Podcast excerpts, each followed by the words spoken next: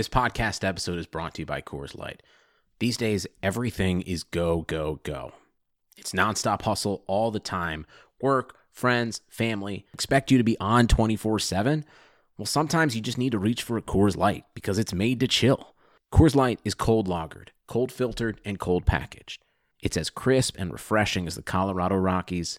It is literally made to chill. Coors Light is the one I choose when I need to unwind. So when you want to hit reset, reach for the beer that's made to chill. Get Coors Light in the new look delivered straight to your door with Drizly or Instacart. Celebrate responsibly. Coors Brewing Company, Golden, Colorado. This is Brad Mielke of ABC News Start Here podcast with your sports update.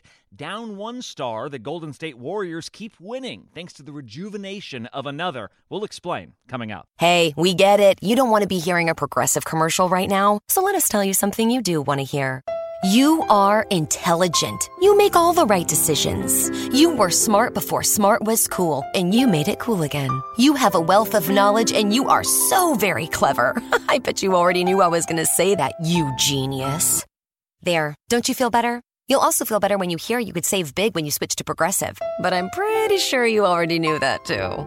Progressive Casualty Insurance Company and Affiliates. Warrior star Klay Thompson is out for the 2021 season with a torn Achilles tendon, but in his absence, two time MVP Steph Curry has stepped up in a big way. Curry sits near the top of the league in points scored and three pointers made and set a new personal best with 62 points in a single game. This ABC Sports Update was brought to you by Progressive. Drivers who switch to Progressive can save an average of $668. On Tuesday, November 27th, join the Madhouse Chicago Hockey Podcast, James Neveau, and me, Jay Zawaski, at Rabid Brewing in Homewood for our Puck Cancer fundraiser and watch party as the Blackhawks take on the Vegas Golden Knights. Tickets are $10, and all proceeds go to the family of Meredith Garcia. Meredith lost her battle with cancer in May, and her family needs our help. Every ticket is an entry into our grand prize raffle, which includes Blackhawks tickets and a signed jersey. Go to madhousepod.com slash events to purchase tickets. That's madhousepod.com slash events. We'll see you at Rabid Brewing in Homewood on November 27th. The Madhouse Chicago Hockey Podcast postgame show is brought to you by Triple Threat Sports, Merichka's in Crest Hill, Chuck's Southern Comforts Cafe, and by Rabid Brewing in Homewood, Illinois.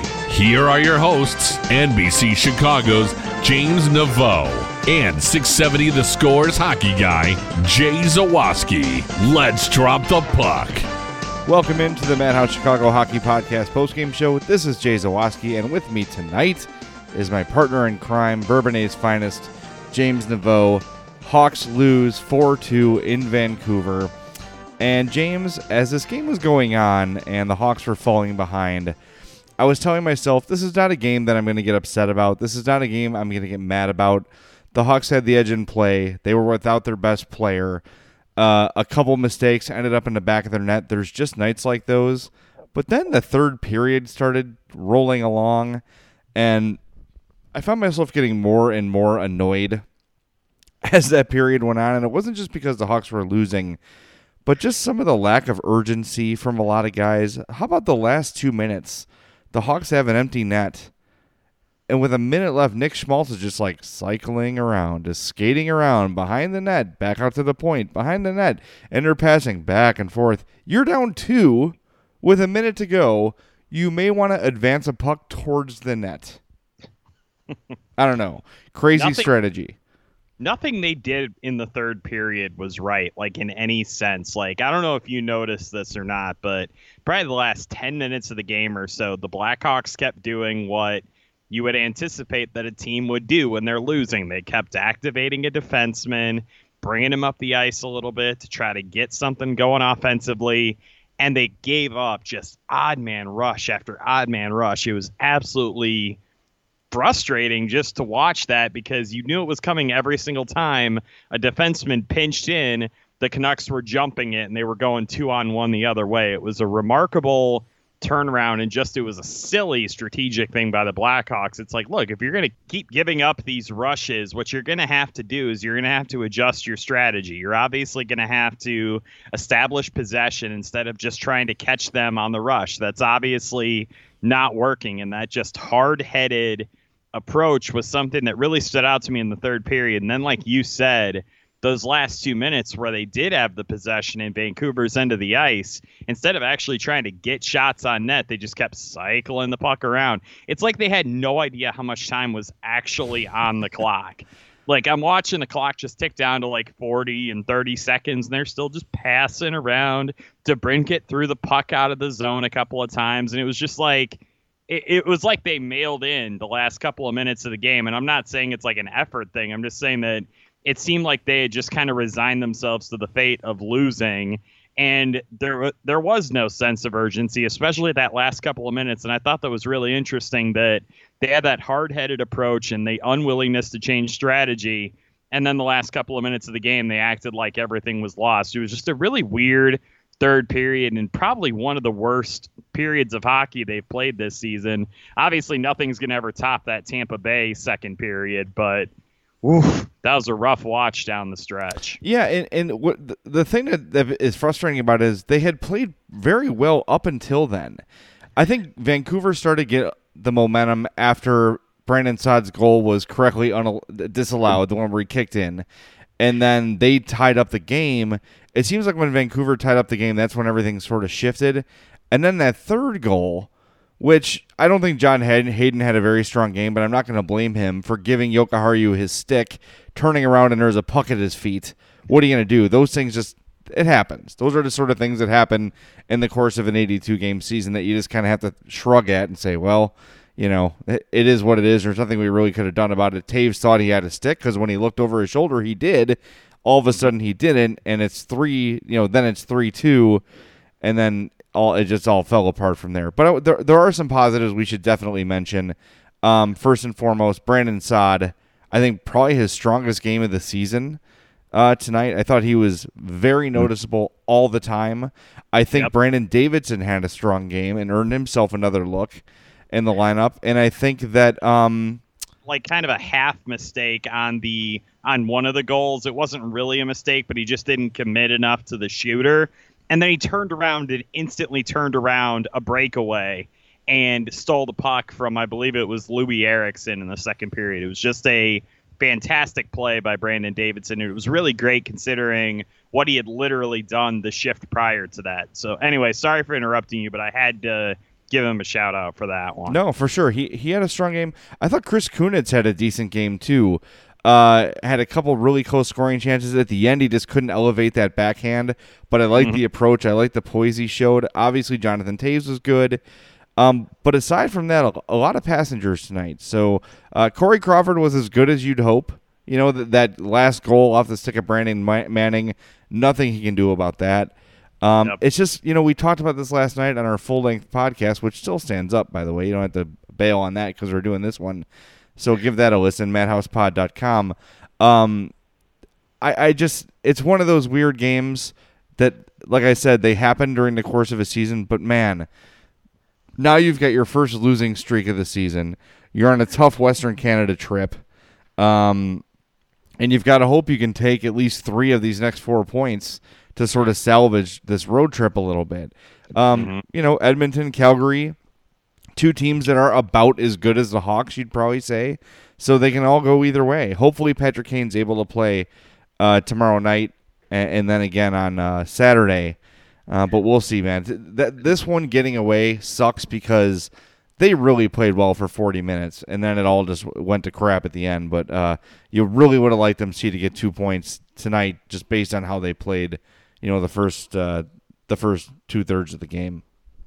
Yeah, and especially with the way that uh, Brandon Saad and Jonathan Toews were reacting to Patrick Kane not being out of the lineup. I know in the NHL, a lot is made about how one star player isn't necessarily going to be like the ultimate difference. Like you can kind of withstand not having a true superstar in the NHL and you can win games, but when it's somebody like Patrick Kane, it just has this kind of cascading effect all the way down your lineup, and losing him definitely. You could tell there was some disjointedness in the Blackhawks attack tonight, and I thought that honestly, the first probably 20 to 25 minutes of the game, I thought they actually withstood that pretty well. I thought there were some really good moments that they had.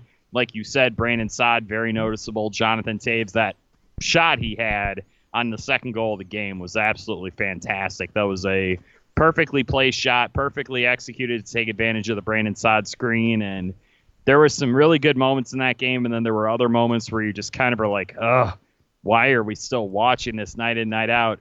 I, I'm at a point now where I want to yank my eyes out of my head every time Brandon Manning is on the ice, man. We'll get more into, I think, this in future podcasts. We just don't have the time to litigate it tonight. But man, he has just been an absolute train wreck. And I, I'm struggling to think of a contract that Stan Bowman has handed out recently, aside from obviously Brent Seabrook that's just been as colossal of a flop as Brandon Manning has been so far. Yeah, it's. Uh, I mean, Chris Kunitz would be up there, even though he was better tonight. He's done almost literally nothing all season.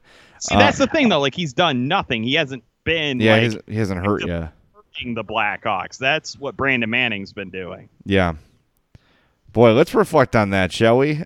let's address that in our next full length podcast. But why don't it's it's almost midnight.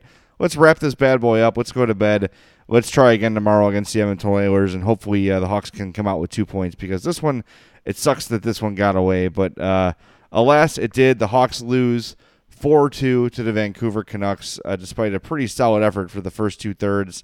Um, but again, they're back at Edmonton on Thursday night with another shot.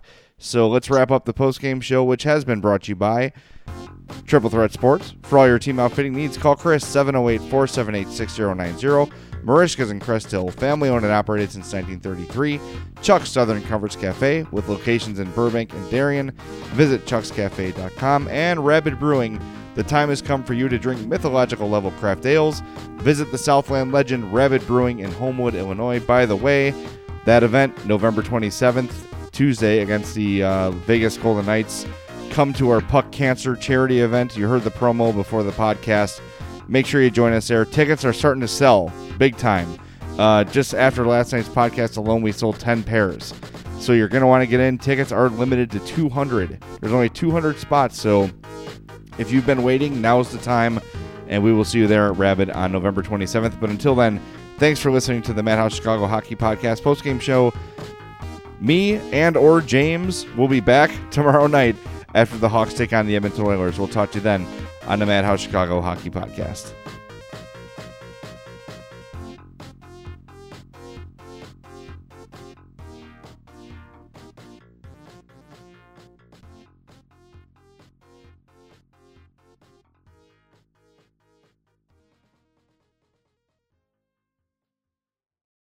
This is Brad Mielke of ABC News Start Here podcast with your sports update.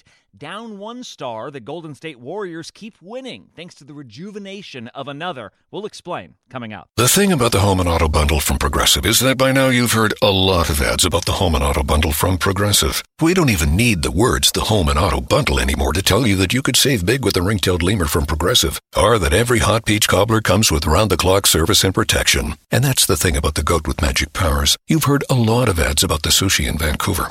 See how much you could save with the home and auto but with the shaman in the jungle from Progressive. Progressive Casualty Insurance Company affiliates and other insurers. Bundle discount not available in all states or situations. Warrior star Klay Thompson is out for the 2021 season with a torn Achilles tendon, but in his absence, two time MVP Steph Curry has stepped up in a big way. Curry sits near the top of the league in points scored and three pointers made and set a new personal best with 62 points in a single game. This ABC Sports Update was brought to you by Progressive. Drivers who switch to Progressive can save an average of $668. With Metro by T Mobile, your hard earned money goes further. This tax season, there's zero fees to switch. Enjoy Metro's lowest price, just 25 bucks a line for four lines. Plus, get four free Samsung Galaxy phones when you switch. Now that's the best deal in wireless. Metro by T-Mobile, empowering you to rule your day. All lines lose promo rate if any deactivates. No fees on select phones. Limit one per line with eligible port. Excludes sales tax. Limited time offer. Additional terms apply. See metrobytmobile.com.